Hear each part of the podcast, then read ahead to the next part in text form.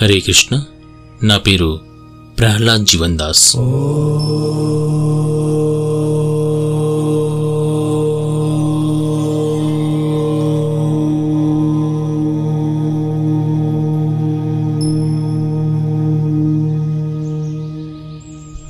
Bhagavad Gita podcast వింటున్న మీ అందరికీ తర్వాతి ఎపిసోడ్లో సుస్వాగతం. ద్వితీయ అధ్యాయం ఇరవై తొమ్మిదవ శ్లోకం. ఆశ్చర్యవత్ పశ్యతి కశ్చిదేనం ఆశ్చర్యవద్వదతి తథైవ చాన్య ఆశ్చర్యవచ్చైనమనశృణోతి శ్రుత్వాప్యేనం వేదన చైవ కశ్చిత్ ఈ శ్లోకం అనువాదం కొందరు ఆత్మను అద్భుతమైన దానిగా గాంచుదురు. కొందరు దానిని అద్భుతమైన దానిగా వర్ణింతురు. మరికొందరు దానిని అద్భుతమైన దానిగా శ్రవణం చేయుదురు. ఇంకొందరు శ్రవణం చేసినను దాని గూర్చి ఏమాత్రం తెలియకుందురు.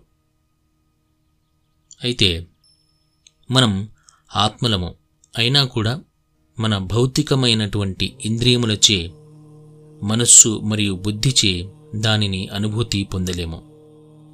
ఈ జ్ఞానమే మనం భౌతికములో ఉన్నామని తెలియజేస్తుంది భౌతికమునకు అతీతము అని తెలియజేస్తుంది. ఈ జ్ఞానమే చాలా శక్తివంతమైనది. అంటే ఇది మన జీవితం యొక్క అజ్ఞానమును తొలగించి వేయును. చాలాసార్లు మనం జీవితంలో ఉన్న ఇబ్బందులు కష్టాలను చాలా తీవ్రంగా తీసుకుంటాం. ఎందుకంటే తాత్కాలికమైన దానిని మనం చాలా తీవ్రంగా తీసుకుంటాం. ఉదాహరణకి తరగతిలో సరిగా ఉత్తీర్ణత రాకపోవడము ఉద్యోగస్తులు పై స్థాయిని పొందలేకపోవడం గృహిణులు ఇంటిని సరిగా చూసుకోలేకపోవడం ఇలాంటి చిన్న చిన్న వాటిని మనం చాలా తీవ్రంగా తీసుకుంటాం.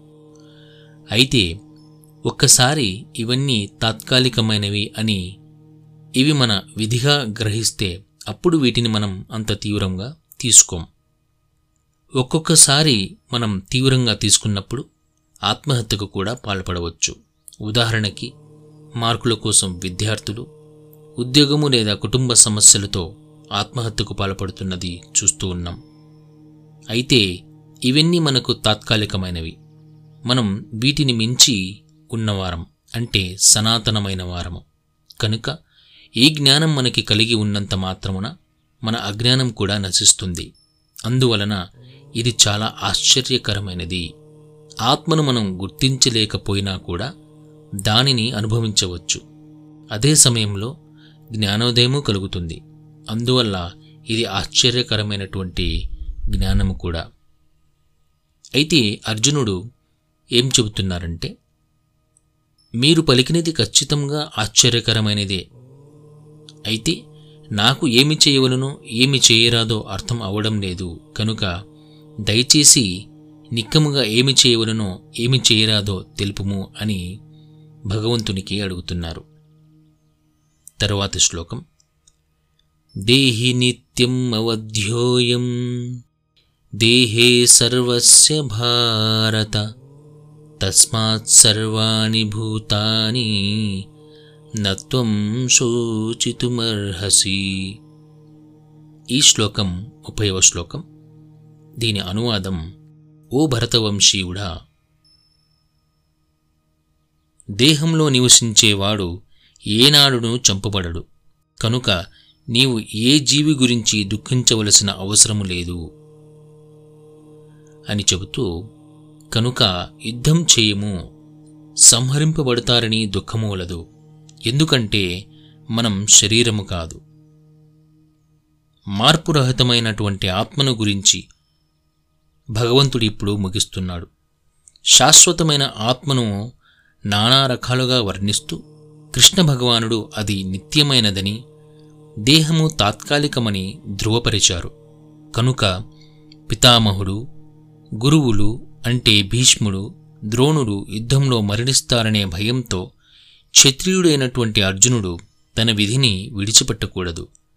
శ్రీకృష్ణుని ప్రామాణికతపై మనిషి భౌతిక దేహానికి భిన్నంగా ఆత్మ ఉన్నదని విశ్వసించాలి తెలుసుకోవాలి.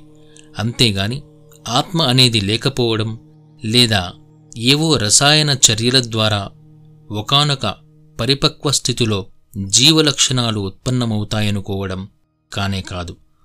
ఆత్మ శాశ్వతమైనదే హింస ప్రోత్సాహనీయము కాదు. కానీ దాని అసలైన అవసరం ఉన్నట్టి యుద్ధ సమయంలో అది అడ్డగించబడదు. ఆ అవసరము భగవంతుని అనుమతిపైననే సమర్థించబడుతుంది కాని తోచినట్లుగా కాదు. అంటే అర్జునుడు ఇక్కడ భగవంతుని ఆజ్ఞపైన ఆధారపడి యుద్ధము తన విధిగా నిర్వహిస్తున్నాడు. హరే కృష్ణ. ఈ ఎపిసోడ్ ఇక్కడ ముగించి తర్వాత ఎపిసోడ్లో మళ్ళీ కలుసుకుందాం. హరే కృష్ణ హరే కృష్ణ కృష్ణ కృష్ణ హరే హరే హరే రామ హరే రామ రామ రామ హరే హరే